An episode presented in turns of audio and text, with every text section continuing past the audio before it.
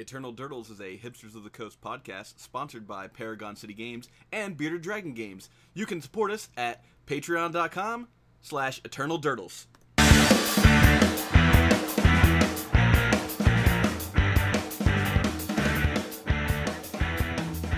Hello and welcome to Eternal Durdles. I'm your host, Zach Clark, and with me as always, Nathan Golia. Nate, how's it going? Pretty good. How about yourself? Uh, yeah, no complaints. It's been a nice, like, quiet week. Uh, you know, I've been able to, you know, uh, just uh, not, you know, work constantly, which is sort of nice.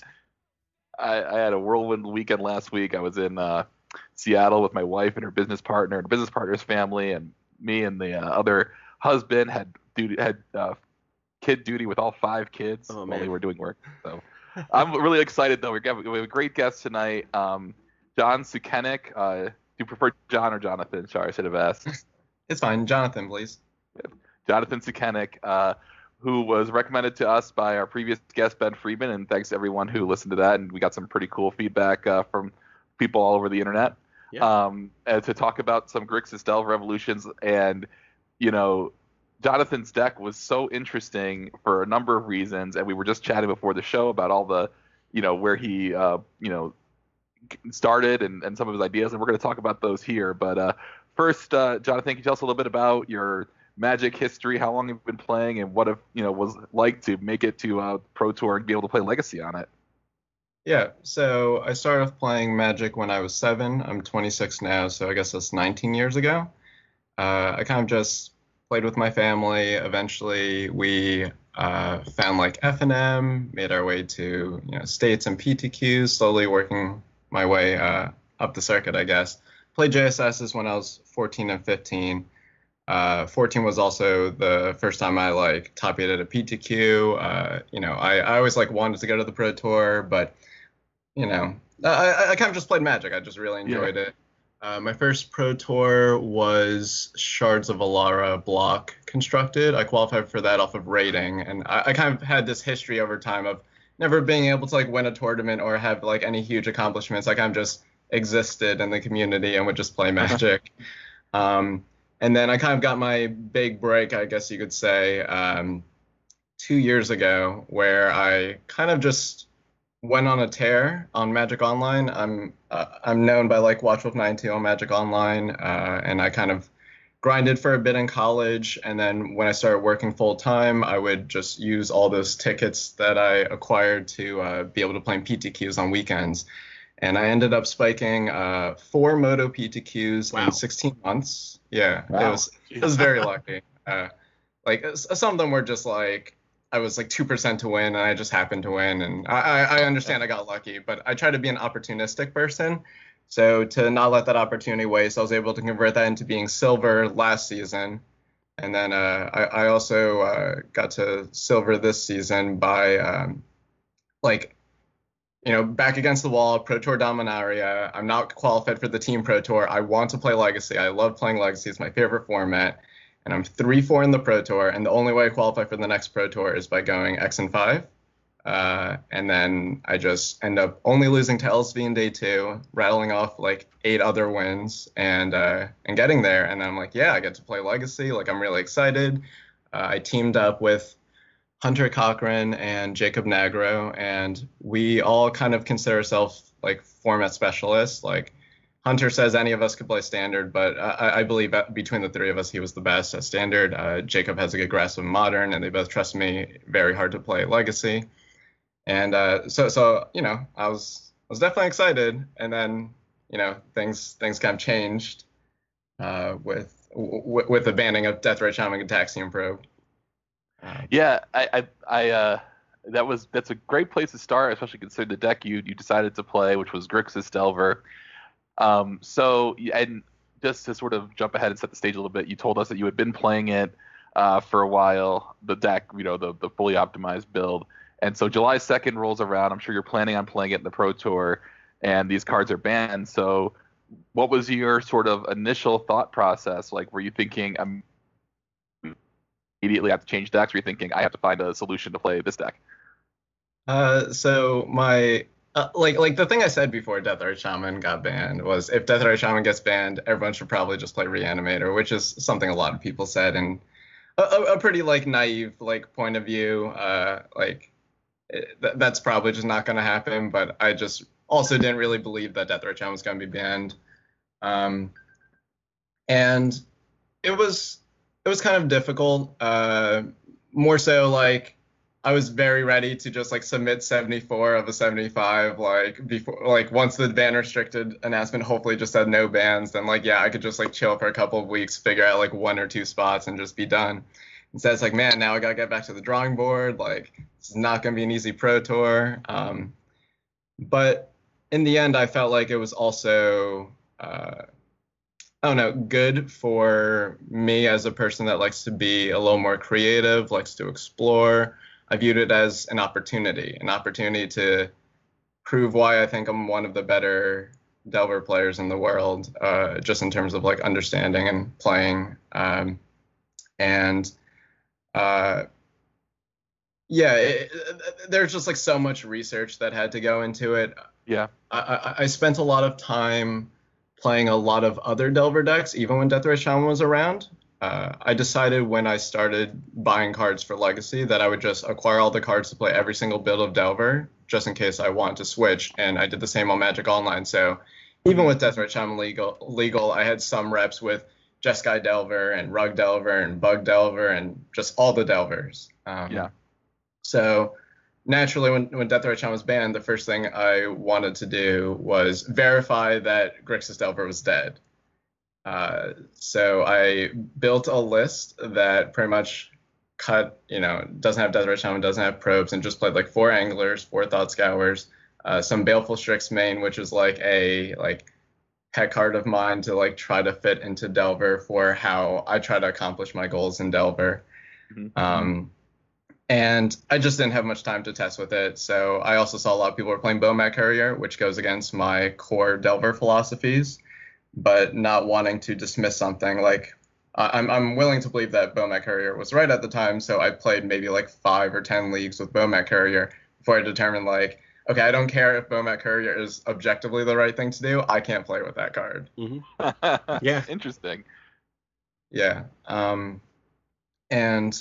W- so, so, something I should probably express better is uh, I believe I play Delver in a different way than uh, people typically think of Delver, or that uh, maybe the Noah Walker and Bob Longs of the world play in a very uh, structured, traditional way. And I I kind of attempt to like break the mold, not not to say that they wouldn't play similarly, but uh, I I kind of be like very extreme in my point of views. Well, let's uh, let's jump in on that for a second because uh, as you were sort of telling us the story before, sort of outlining it. So mm-hmm. there's there's a couple Star City Opens that were between the banning and the Pro Tour. Yeah. We're going to have team events and obviously Legacy Classics. Yeah. And I, and you said that at some point in the middle in the midst of these opens, uh, you shipped your first list to a friend with the Baleful mm-hmm. Strix and the Four Thought Scour, and then you came up with this Delver Principles. And yeah. I, unfortunately, everyone's not going to read it, and it's very long, and I'll put it in the po- in the in the show notes but you yeah. have some like instant sorcery count that you want is 26, lands 18 to 20, creatures 14 to 15, and then 26 to 28 blue cards. Um, mm-hmm. You have some things labeled locks for the main. Um, tell us a little bit about you know maybe maybe you could explain your philosophy a little bit and why you think it, it's it's different than a more traditional way that Delver players have attacked Legacy. Yeah, so each of the colors in Delver are going to give you something. You have to play blue, of course, the Delver of Secrets, and you know the yeah. the, the locks for the main that you mentioned are just Delver of Secrets, Ponder, Brainstorm, Force of Will, two Spell Pierce, and I really like True Name Nemesis, so at least one's going to be in all of my decks. Uh, but other than that, each of the colors are offering something different, and I kind of laid out like every single possible card I would consider playing. Uh, in the most extreme case, there's like I don't know, cards like Cast Down and Green Sun Zenith for Nimble Mongoose and Noble Hierarch. I uh, speaking my language. yeah, just, just just like everything's here. Um, and the conclusion I came to was, I feel like when you play Delver, you want to pair it with red. Uh, so blue red seems to be kind of like the core because you can play Lightning Bolt, which allows you to play a controlling game or remove like problematic creatures while also chopping down the clock against control and combo decks. And one of my core philosophies is I'll never play a removal spell in my main deck that is dead against combo. So I won't play Diabolic Edict, Fatal Push, Dismember. I will never play those cards in the main deck because they don't deal damage to my Storm opponent. Mhm. So I'll only play Bolt effects. Uh, this was exemplified by uh, GP Treasure Cruise, I guess you could call it. Yeah. Um, We were both there. That was New Jersey. yeah, I, I- I lost my win in it for top eight of that one playing uh, a Jeskai Delver deck that played zero Swords of Plowshares in it. I played I played four Lightning Bolts and two or three Fork Bolts and no Swords of Plowshares because that goes against my philosophy. I like I can't beat a control deck or a combo deck playing Swords of Plowshares. Uh, which is funny because I also boarded Meddling Mage against Death and Taxes and would name Swords of Plowshares and they just assumed that I don't know what I'm doing, which was funny. Uh, but um, yeah, so pairing red with blue is very important for me in that regard, and I'm not trying to play black for the removal spells. So going over what the other colors offer, uh, white I already mentioned I won't play Sword- Swords of Plowshares, so really you just get like the Stoneforge Mystic, Meddling Mage, um, Path to Exile, and um, cont- uh, Containment Priest, and then green also helps in the creature department. It's really just Goyf, Goyf and Mongoose, and then like, you get like Krosan Grip or Ancient Grudge in your sideboard. But like, really, it's for the core of the creatures. And then black gives you this mix of like unique threats in like Angler and Bitter Blossom and Liliana the Last Hope. And then you also get to play discard spells and more removal spells that are more pinpointed, like Fatal Push or Cast Down. Yeah. Um, so once I laid this out, it, it became very clear to me that I didn't want to play white just because like I'm not playing white just for Stoneforge Mystic. And if I want to play green, I felt like I had to play Rug, and I don't really like playing Stifle in my Delver list.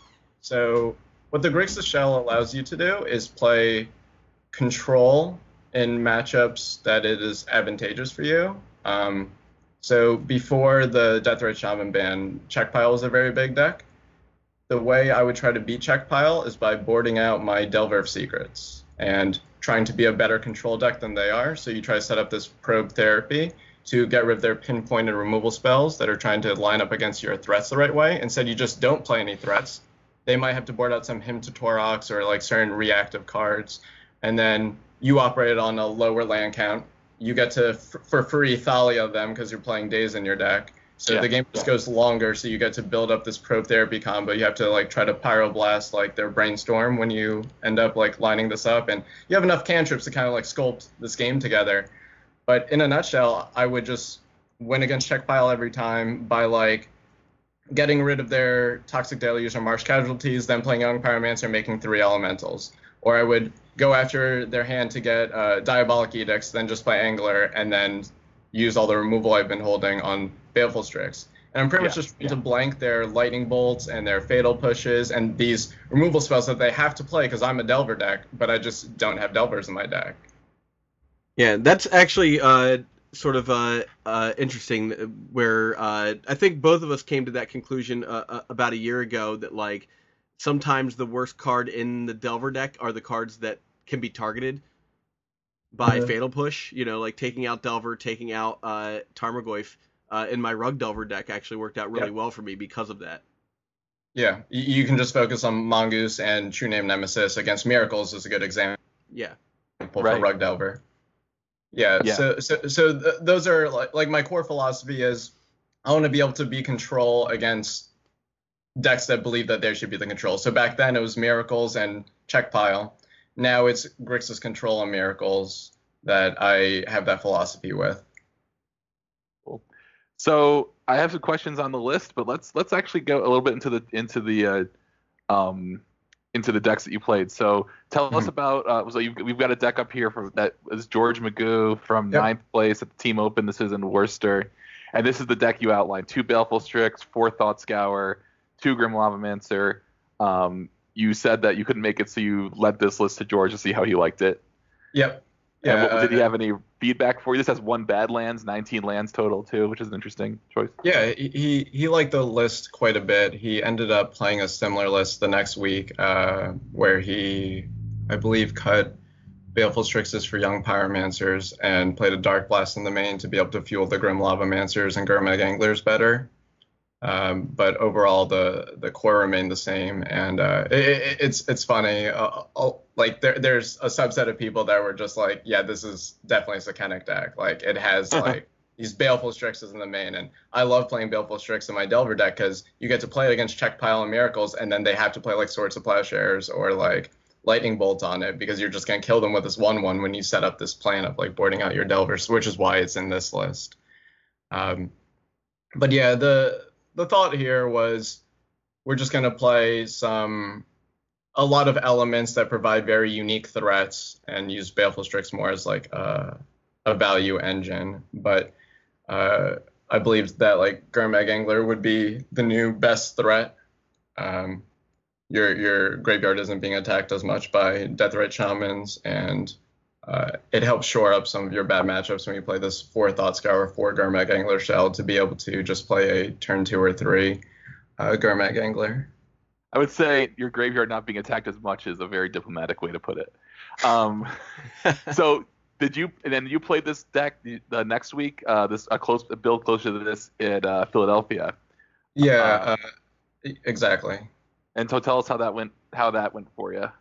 Yeah, so uh, I made some of the changes that uh, Magoo also made. Like I tried playing two young pyromancers. Uh, the sideboard was pretty much exactly the same. I, I didn't adopt the Dark Blast because that goes against my Delver philosophy of playing cards in the main that don't deal damage to the opponent that are removal spells. Um, mm-hmm. And I pretty much beat everything I played against except for blue white Stoneblade which I didn't think would be that bad, uh, considering that in the with Deathrite Shaman around, it was very easy to beat those decks. I didn't feel like Deathrite Shaman and Probe had that much to do with it, but I think the difference was actually Young Pyromancer.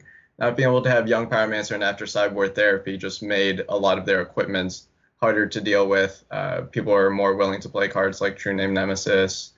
Um, it, it, it was just very unexpected for me to pretty much get wrecked by by these blue white blade decks playing a, a, version similar to the one that Magoo did well with.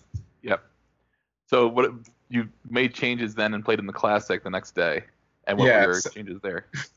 So I, I stubbornly just like went back to my friend's house and said, like, I think I might have even said like this is stupid or something. I'm like, I can't believe I just lost these blue white like blade decks. This is stupid. Like this hasn't happened before. It's never gonna happen again. I'm just gonna play four True Name Nemesis and four Thoughtseizes in my 75 that I could take the Batterskull, and I'll just call it a day. Like I'll just build like my new like shell for the classic is just gonna be this like four Delver, four True Name, uh, as many Gurmag Anglers as I could fit into my deck, and and like Thoughtseizes. And then so uh, yeah, three Thoughtseizes, two Thought Scour, two Preordain. Um, and there was only 12 creatures, uh, four Delvers, four tree Names, three Gurmags, one Gurmag. This this this deck list is posted because you made top eight. Um, yep. You also cut the Badlands. Um, yeah, o- only good lands for this list. Yeah. this is like one of those moments where, like, if if we were watching the dodgeball movie, they'd be like, "Interesting strategy, Cotton. Wonder how that works out for him." And obviously, yeah. you did well, well for well, you. Let's see if it pays off. yeah. yeah. Uh, yeah. So uh, I guess I should explain some of the differences. So I already adopted two preordain as being like the industry industry industry standard of the core of the Delver decks. So in in that list of uh, essentials or uh, you know locks for my Delver main decks, uh, going forward, I believe two preordains are going to be in there, kind of where the four and Probe spots used to be. Okay. And then um, yeah, since I knew I wanted to play Thoughtseize. Um, this this might not be the most intuitive think, thinking, but uh, playing Thoughtseize is what made me want to play Thought Scour in my deck, not Gurmag Angler. And uh, so I don't know if you've ever done this to anyone, but Thoughtseize plus Thought Scour is is like a combo in Legacy. So what you got to do is you Thoughtseize your opponent. They're gonna play Brainstorm. So then they oh, put their man. cards on top of their deck. Oh. Really? And then That's you next get, level. Yeah, you get their best three cards with Thought Scour. That's so pretty great. I actually. thought you were gonna say so you could Thought Scour the late Thoughtseizes away that you saw with Ponder or something. Oh, that is that is spectacular, and that's that's that's actually a play I have not thought of uh, in in the like you know four years I've been playing Legacy. Uh, that's not that's not something that I've e- even thought that would happen. But you constantly do that when you get when you get hand disrupted. Is the first thing you do is you brainstorm. hmm It was interesting too. In in a and I'm curious about this. Have you ever tried this with Thought Scour? Is with the way Miracle sets up Terminus nowadays. Do you ever just like they cast a brainstorm in my upkeep? I'm just respond with Thought Scour you. Yeah, yeah. Like uh, I played a really awesome match against Harlan Fear uh, back when Death Chan was legal, and he would he end of turn activated top, and I'm just like, great, still into my turn, thought scour you, and he tapped out to do it, and then he just like looks at me, it's like fine, and then just like bins like the terminus that's on top, and then like now whenever we play, he just jokes like, yeah, should I be like really careful what's on top of my deck against you? Uh, you could Portent trigger on the stack. Yeah. Thought Scour you. I yeah. mean, oh, oh, keep on going. Sorry. The the No, short that was answer I is just- I was- yes. yeah. Yeah, like uh, in uh, in in Philly, where where this tournament took place, I also played a round one feature match against Adam Yurchick, and in game two, we're setting up this like draw go game where he ends up either brainstorming or a ponder, leaving on top, and I just like draw for my turn and quickly like pass, and then he just like puts his hand on top of his deck to draw one of the cards I know he knows. So I'm like, great, like s- u- upkeep, like thought scour you, and I got to mill Flusterstorm, which allowed me to stick like a true name nemesis through his counter magic the next turn. Awesome. Uh, so you got to seventh place with this with this build, and um, did you was it was there a lot of Stoneblade? Like, which was the reason you did you feel like this this solved the problem, or just ended up being good, and you didn't play against Stoneblade so many times, or Yeah, so I, I played against Stoneblade like two or three times and uh, beat it every time post board, wh- which was great. I even beat one of the guys I played on the on the first day, which was you know uh, some Yeah. sweet revenge. But what my plan was was also like very extreme, very uh, like a very quote Sukenik way of like doing things, which was I just like boarded out my Delver of Secrets, Grim Lavamancer, and all three Gurmag Anglers, and only had True Name Nemesis to win. I brought in the Wow. Snapcaster Mage because it was like Snapcaster Mage is just like value. I don't care if it gets plowed. But against all these blade decks, I would like thought seize them and then be like, I'm like, great, you have those sorts of plowshares. Have fun gaining like some amount of life later on. But I just went all in on True Name Nemesis, and the game was very trivial because they're not geared for that, right? Like they're gonna be playing all these cards like Swords to Shares, and Path to Exile. And a similar thing happened against Death and Taxes, which I played against twice in that event, where just having four true names as my win condition uh, allowed me to fight their Batterskull and then you know be able to play another one and i keep more force of wills in my deck that way i could counter their co- council's judgments like they have so little answers that i could just leave in these force of wills and then just be a true name nemesis control deck i also got a lot of equity from playing underground sea thought seas and then losing the game either due to like getting wastelanded or any of this other stuff i had three different opponents think i was playing storm Oh wow. yeah, Yes. interesting. so that was pretty sweet Um, great.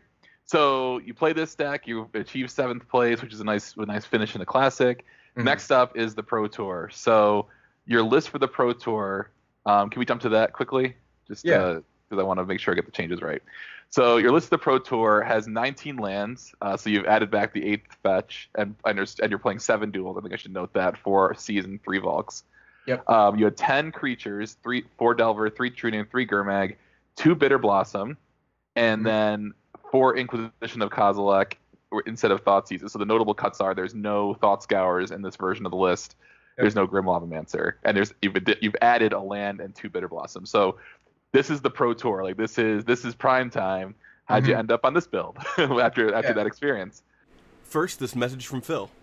Let me tell you something, brother. If you're digging this podcast, you got to go over to patreon.com slash eternal durdles and become a patron right now. Oh, yeah.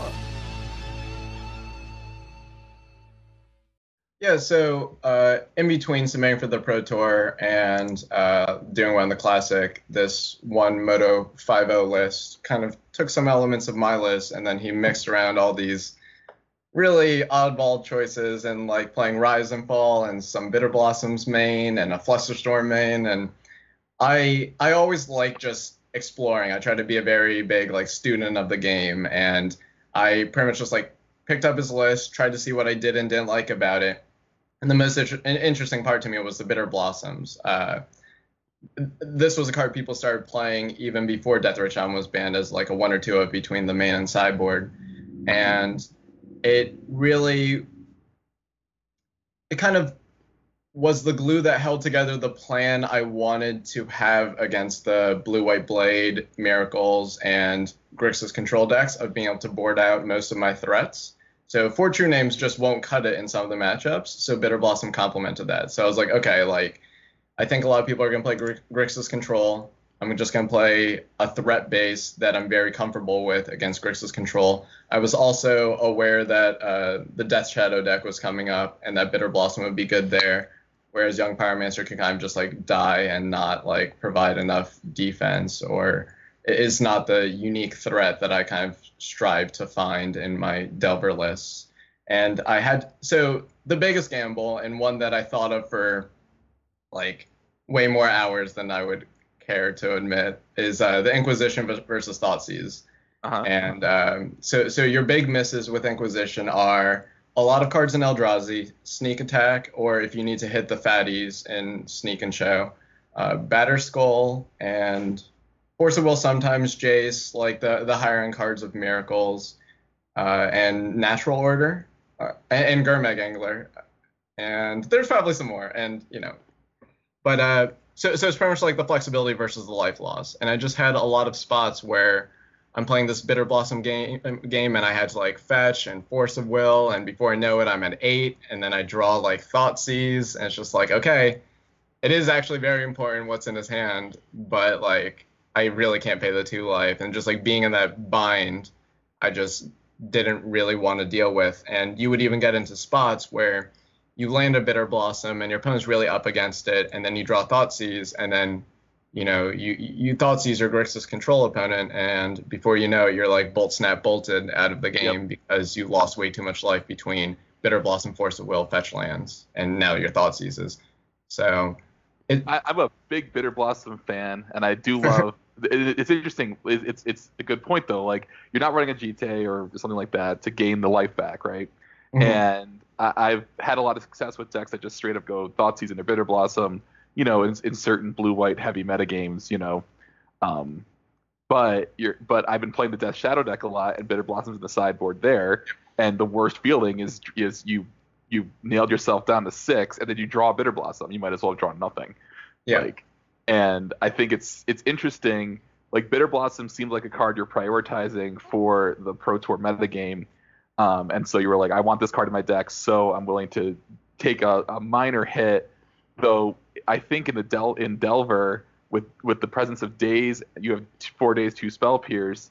Your high cost cards are not as much a concern, mm-hmm. and you can just Inquisition away those those more efficient spells that can blow up your day, right? Something yeah. like uh, uh, Council's Judgment, right? Um, yep. Because they might be able to get to four, but you know, most if if you have a true name in play, most people are just jamming a Jace right into a spell pierce. So yeah, I like the I like the thought process there. I'm interested in, in um, why you thought Bitter Blossom would be a good choice uh, in the in the Pro Tour. It's just you thought it would be good in general, or were you thinking at all about the Pro Tour crowd, having been on the Pro Tour a few times? Yeah, so it it, it might be slightly flawed logic, but I know I'm always gonna play Delver. Delver's like like what I enjoy doing in Magic because I get to play all these different roles.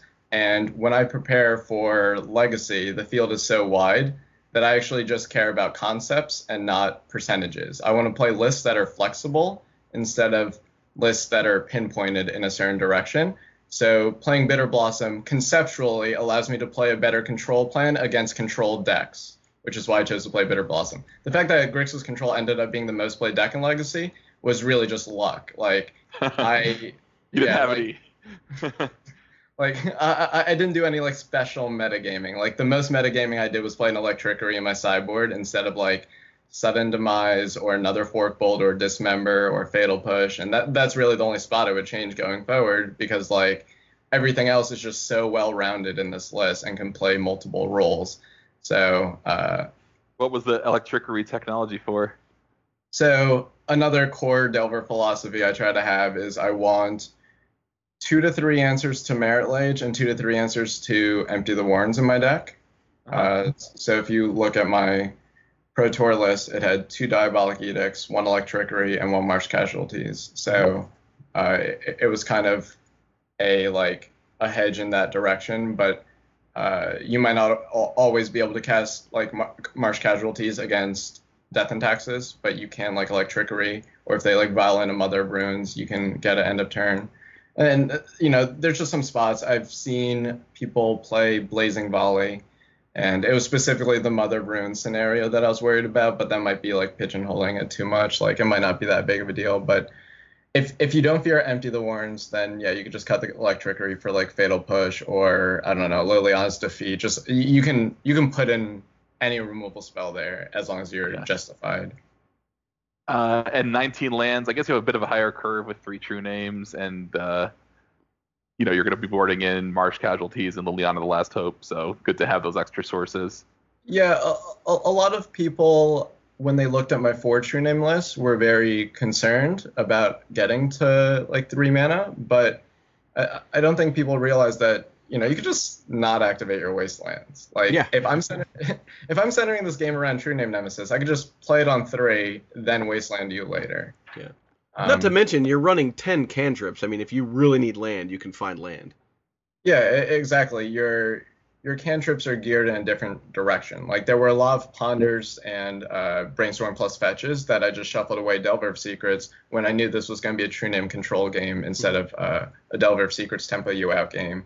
And like the the phrasing I like to use is like I think I'm one of the best Delver draw go players in the world. Like I have Delver of Secrets in my deck, but I'm perfectly fine just draw going. And like uh, playing the 19 lands is very important if you're going to play the draw go, you know, situate this like Angler True Name Nemesis control plan. Yeah. Right. Is there anything else you wanted to add about the deck? Uh, you know, these specific tournaments. I think that uh, I'd like to talk a little bit about your philosophy sheet um, again because I got you know definitely some stuff I want to see. Was there anything you wanted to add before we move on to the next topic? Uh, it, just just as like a general like this could apply to Legacy because Legacy is like less uh, it doesn't move around as much, but my core like eternal format philosophy lately has been like okay i'm gonna find a deck that i feel like i would never get bored of and then just keep on playing that and when i was younger and i had a lot less like success when i was younger and it i, I feel like a lot of that stemmed from me trying to just like feel like i had to come up with like all these rogue decks and I had to like be smarter in the deck building phase because I wasn't like the best Magic player. I, you know, didn't have the most like self confidence, and then I kind of just like that kind of molded me into this player that like can kind of like innovate and like pick up decks kind of quickly. But then I realize that there's all these like situations that will come up in Legacy that unless you played that deck for a long time, uh, you it, it won't occur to you. Like I've been trying to discard spell Thought Scour people for like a very long time. Like and, and this was finally the time to do it. Like when I when I got to the convention center the next day at Philly, I just ran up to all my friends. I'm just like, yo, I'm playing this combo in my deck, and like you know, some people got it, some people didn't, and like I was just so excited to be comboing people with my, you know, two card combo, get your best three cards. Uh, but uh, it's it's just so much about learning the ins and outs of your deck, and frankly, you know, with with, with a full time job and where I'm trying to be in the Magic Pro scene, I just don't have time to learn other archetypes. But learning your archetype is not always about playing your deck. Like I've played the other Delver decks to understand why a person would like that. Like why like in what world does Rug Delver become the best Delver deck in the format? I'm aware of that because I've played Rug Delver. Mhm. And and like the the one probably the weirdest thing I did pre um, pre banning of Deathrite Shaman and Gitaxian Probe is I would just have like a Noah and Bob list like on my screen, and then the other screen just has like 20 tabs open of Czech Pile, and I'm just like, what is the minimum I can add to my sideboard and like like kind of like Frankenstein's monster my Delver deck Uh-huh. to make it into a bad Czech Pile deck when Czech Pile is a better deck than Delver in the matchup?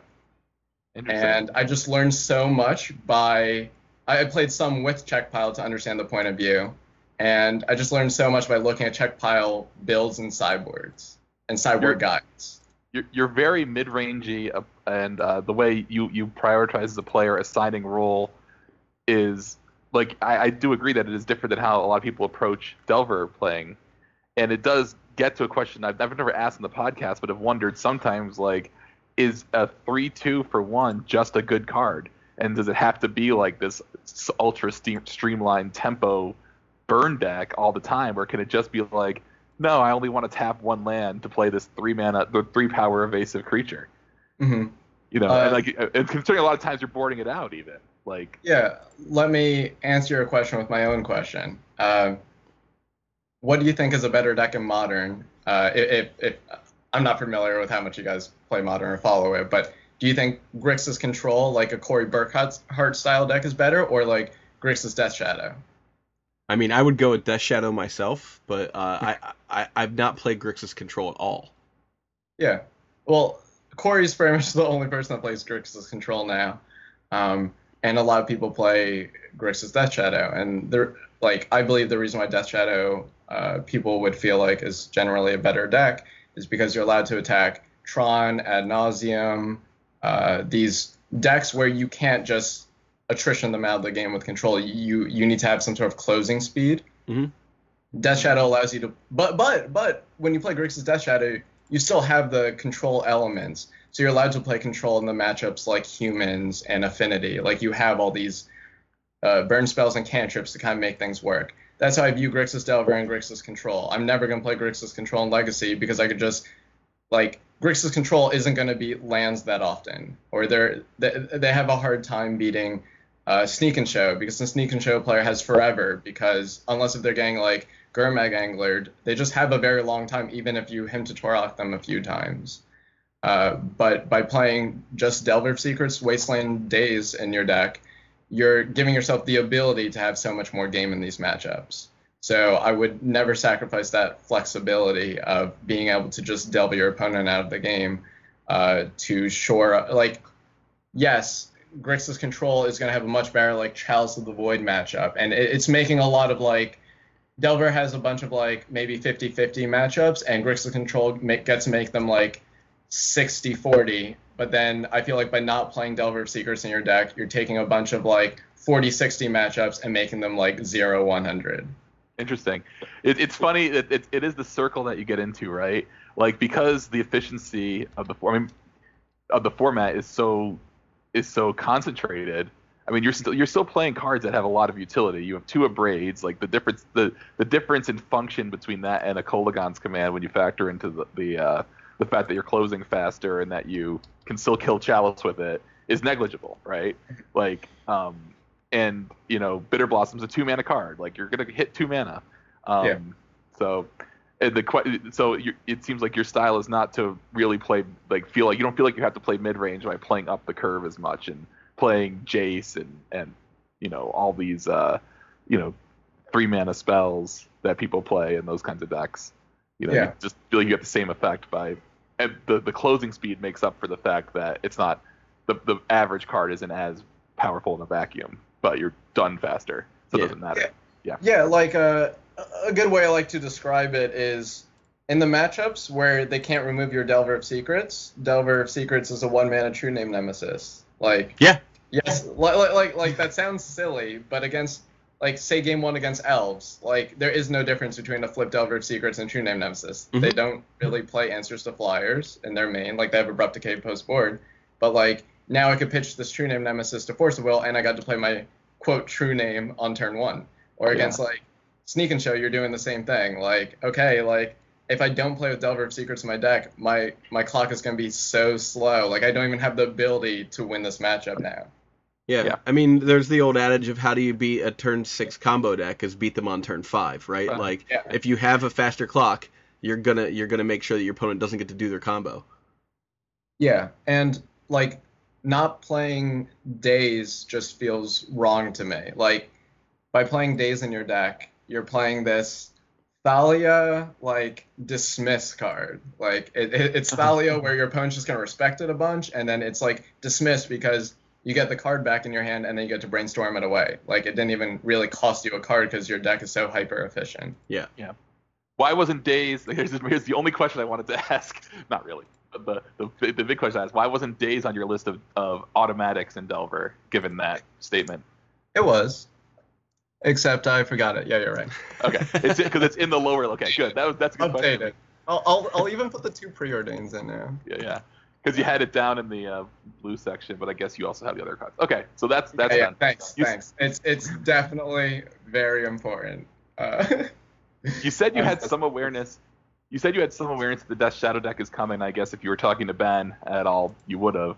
Um, did you consider that? And it was on your list of black cards. Did you consider it at all? Um, yeah, yeah. So I, I didn't actually discuss uh, deck deck list with Ben before this event. Uh, I I did have some information about some of the teams bringing Death Shadow, but Uh-huh. the week before that, when I went to Philly, Oliver Tomajko, uh, I think top forward the the event with like a Grixis Death Shadow deck, and the week before on Magic Online there were two 5-0 lists that were Grixis Death Shadow that were one played like Temur Battle Rage, the other one played like Stifle Wasteland, mhm. and so it's definitely like on my radar, and I knew that I wasn't gonna play it, so Death Shadow goes against my Delver philosophy. So if you're playing Death Shadow in your deck, you are trying to like play this deck that has to be like it has to turn the corner in some way and be very like aggressive. Like, yeah, I'm gonna go down to six because I'm gonna try and kill you in two turns.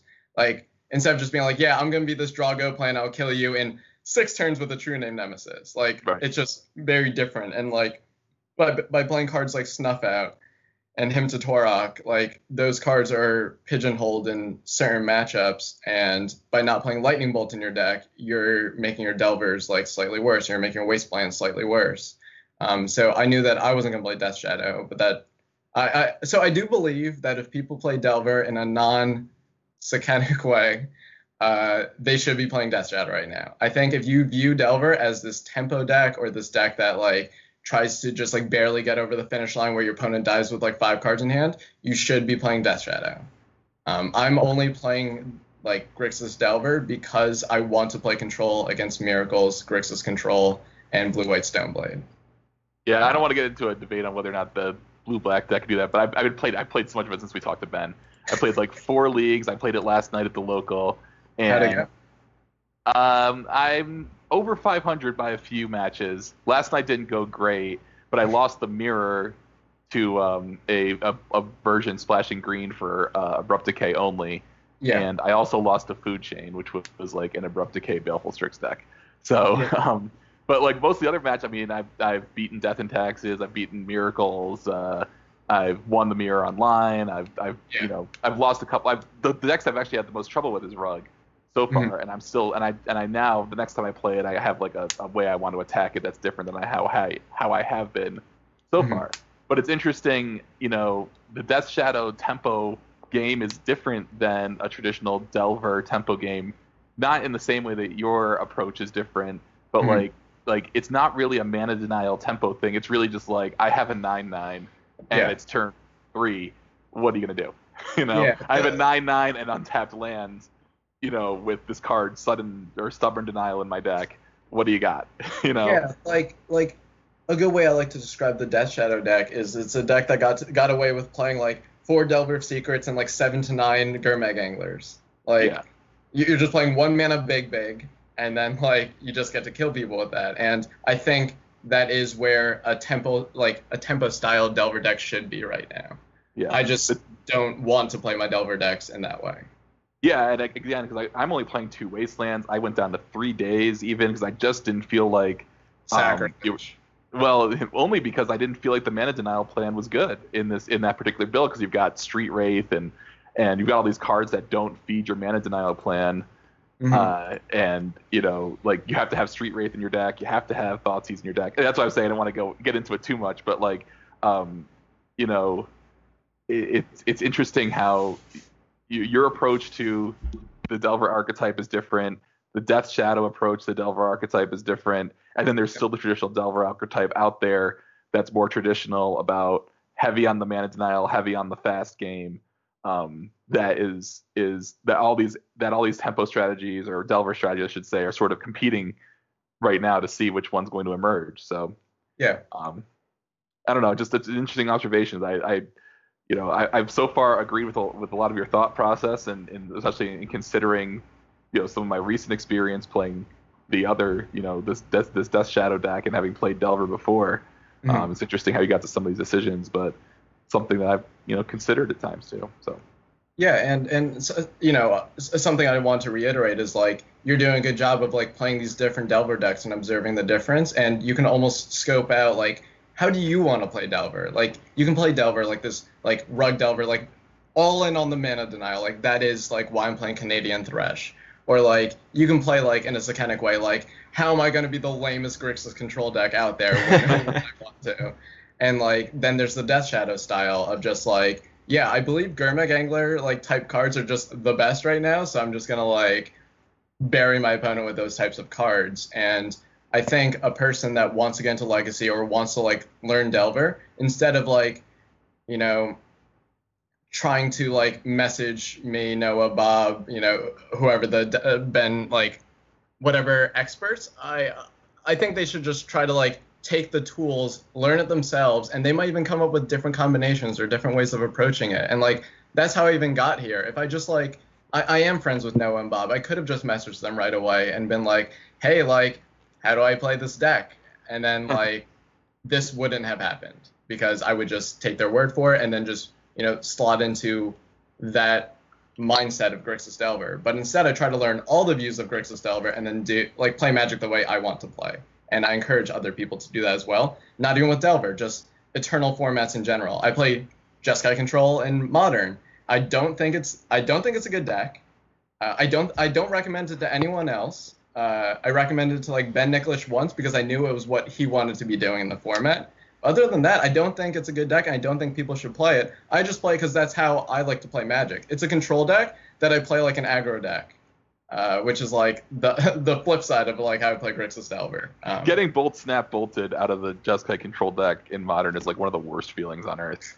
You just Yeah. like you're at nine, you're like okay, great, I'm at nine, I've got some time, and then they just kill you. Um, no, Yeah. Zach and I are big fans of, and Zach goes back years playing Rug Delver, and Mhm. sometimes, and that's your point about just like do it, you know, what do you feel like doing? Like there are definitely times that I'm like, you know what, I want to stifle people tonight. Yeah. That's what Yeah. I want to do right now. just get him. I mean, I This is wake the up in the middle of the night in a cold sweat wanting to stifle people. That's that's my problem. like and and you know so there is like yeah there's personal preference because if you're playing a deck and you're not into it uh, at the time you know you're not going to make good decisions right so I'm, I'm I'm testing pretty hard for Eternal Weekend. Like I, I follow I, I looked at what Jarvis Yu posted uh, when he posted his testing notes. I'm basically just copying what he did, and I've you know put all my uh, um, all of my Death Shadow leagues in this in this document right now Awesome. and uh, it's really interesting. I mean, it, it's you know, I really want to do a good job, and I'm trying to uh, you know follow what, what has worked for some other people instead of being stubborn and thinking I can figure it out because you know yeah, there's definitely a lot to learn from the community. it, going back to what you were saying before, Jonathan, uh, the the willingness to to innovate and to try to take what you know is is correct, but still like not consider that gospel is is actually a really a, really hard thing for a lot of Magic players to to um, embrace. Is Mhm. is being like, okay, yeah, I know this deck well, but what happens if I change the way I play this deck? Um, Mhm. and and that that I think is a, is something you've sort of mastered here with the, the Grixis Delver deck. Um, Mhm. that you, you know, uh, I, I think it's it's it, it's oftentimes lacking in, in the rest of the community is is how to play a deck slightly differently if you have a different philosophy in mind. Yeah, and it really comes down to like, why do you play Magic? Like, part of me like has this stupid like ego thing, like I want to be the smartest person or something. Yeah. Like that, and this is a way of me expressing that. But in the end, that's just like silly. Like, it, it doesn't really matter at the end of the day how smart I think I am or what other people think of me. Uh, what what what really matters is just like doing what you know what what you enjoy. And so it's it's tough right? So my like recent magic success actually goes against what i'm like telling people to do in internal formats. So the four moto ptqs i won and every single standard pro tour i've played in i've just played what the best deck in the format was. Whether or not it matched my play style or any of that other stuff so you know i'm not trying to like say all these like double standards types of things but um it just involves like general like awareness. Like I figured out that I enjoy playing aggro decks that could play control and control decks that could play aggro decks by also triple queuing on Magic Online for three years in college. Like, like I, I put in all these reps with all these different decks, and I understand what aspects I like. So I, I believe the most important part in Magic as a whole is the introspection process and understanding what you want to get from Magic. So like, if you want to be on the Pro Tour, you're just gonna have to suck it up and play the best deck sometimes, because like that will just get you like these higher finishes. Like you have a higher percentage chance overall, and like the deck could just be broken, and you you should probably take advantage of that. But if you care so much about like the fun and the exploring, or just like if you're a middling player and want to get better, the introspection process is something that's never going to go away. Process is very important and it can help you in life too. You you want to get into a better job, you want to switch fields. Well, you should probably understand how you operate in certain circumstances. Right. Um, and I think one of the points to make specifically is you talked about well in standard I just played the best deck, but standard isn't legacy. I think legacy, the resonance of the cards with the player is an important part of it. You know, Mm-hmm. some people really like doing certain things that you can only do in this format. You know, like we talked about Stifle or Wasteland or whatever it is. Yeah, just Yeah. get them right. or to place, you know, to play the card Dark Ritual or to play the card, uh, you know, Metalworker, right? Yeah. You know, some people are just going to do that, and that's that's part of what makes the format great. And uh, but you know, there's there's lots of room to still play the cards that resonate with you and and make the best decisions. And you know, I think uh, we all benefit from taking a step back and examining our game sometimes. So Yeah, L- legacy is a form of expression. Yeah. before we before we wrap up here, uh, there's a Grand Prix in Richmond in I guess two weeks from when we're recording. It'll be about a week and a half or so uh, from when this episode posts. Awesome. Are would you what what would you are you considering any changes? Do you not want to mention? What do you think you know this deck's relationship to the Grand Prix is going to be? Um, Yeah. you just going to Uh, roll out your same Pro Tour list, or are you expecting some changes? Uh, so I make no promises, uh, but but but I am like pretty open about like sharing ideas uh, with with people. Um, depending on how like how comfortable, how willing I am to accept losses against the card Empty the Warrens, the sideboard might change to accommodate for Death Shadow more. Mhm. So if I think Death Shadow is going to be more popular, I'll move the Electrickery to a Fatal Push. Uh, or I might play Blazing Volley. Like like that removal spot is very up in the air. Uh, there's like so much less like graveyard decks I thought there were gonna be that I might just like take the gamble and like cut like another surgical extraction or something like that. But the like two surgical extraction snapcaster mage thing is kind of like a, a core in the sideboard. Um, as for the main deck, I might like move the fourth Inquisition back to the board and just play like a third preordain. Uh, but really, not too many big changes. But if I had to be honest, I wouldn't really recommend this deck to anyone. I think people should play Death Shadow if they play Delver in a very tempo or the best Delver deck kind of way. I think it's just clear that Death Shadow is the best deck. I just know it's not why I play Magic, so I'm not going to do it. I have been shocked by the sort of dearth of uh, graveyard decks myself. Do you Mhm. guys think that this is the this could be the tournament for it, where someone's finally was like, all right, Deathrite Shaman's gone. People are starting to whisper that there's not as many graveyard decks. They're going to cut their surgical. I'm uh, showing up with Griselbrand. Yeah, th- so there was three surgicals on my board for up until I think an hour before deck submission, and like I switched it to the Flusterstorm because Flusterstorm comes in a lot of the same matchups as surgical. Also Uh, works through Chancellor.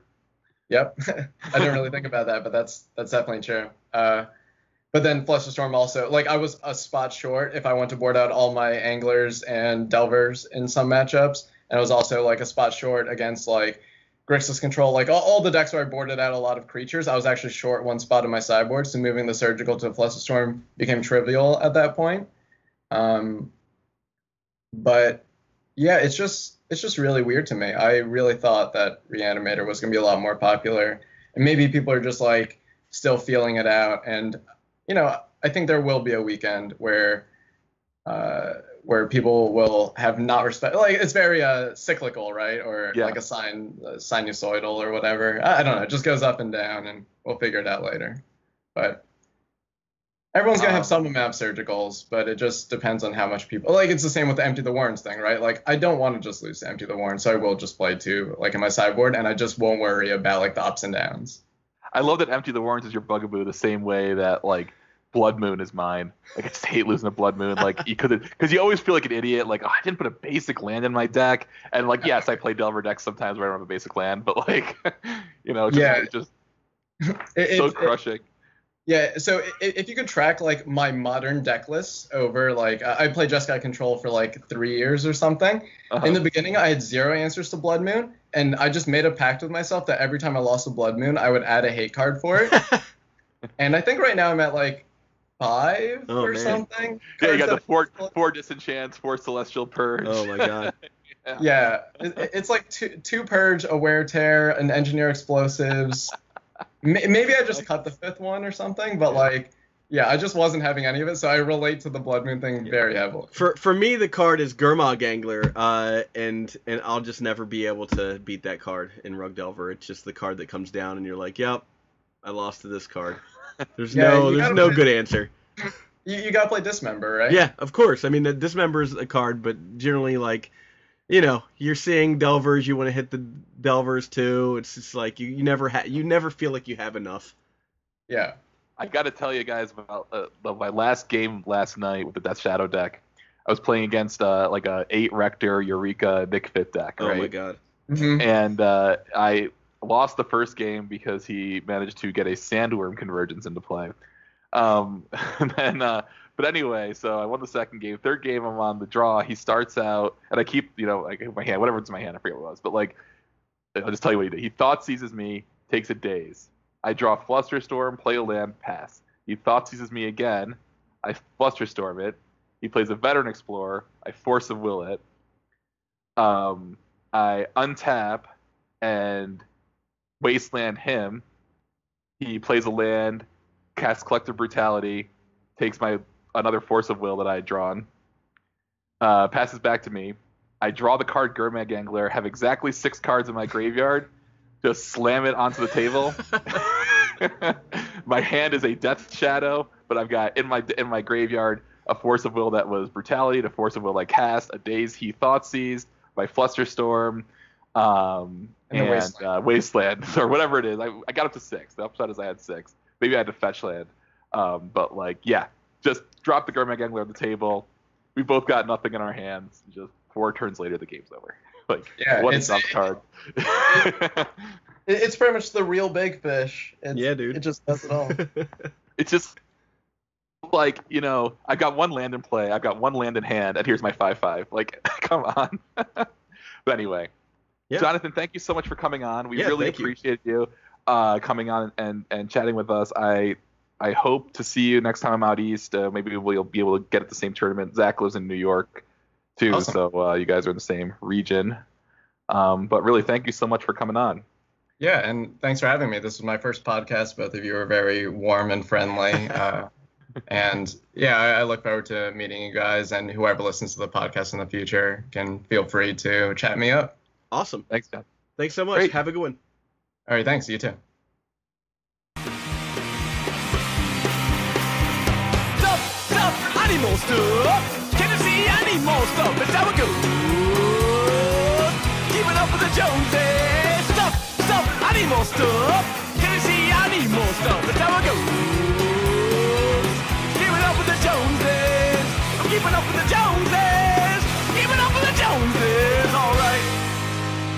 Where does he get those wonderful toys?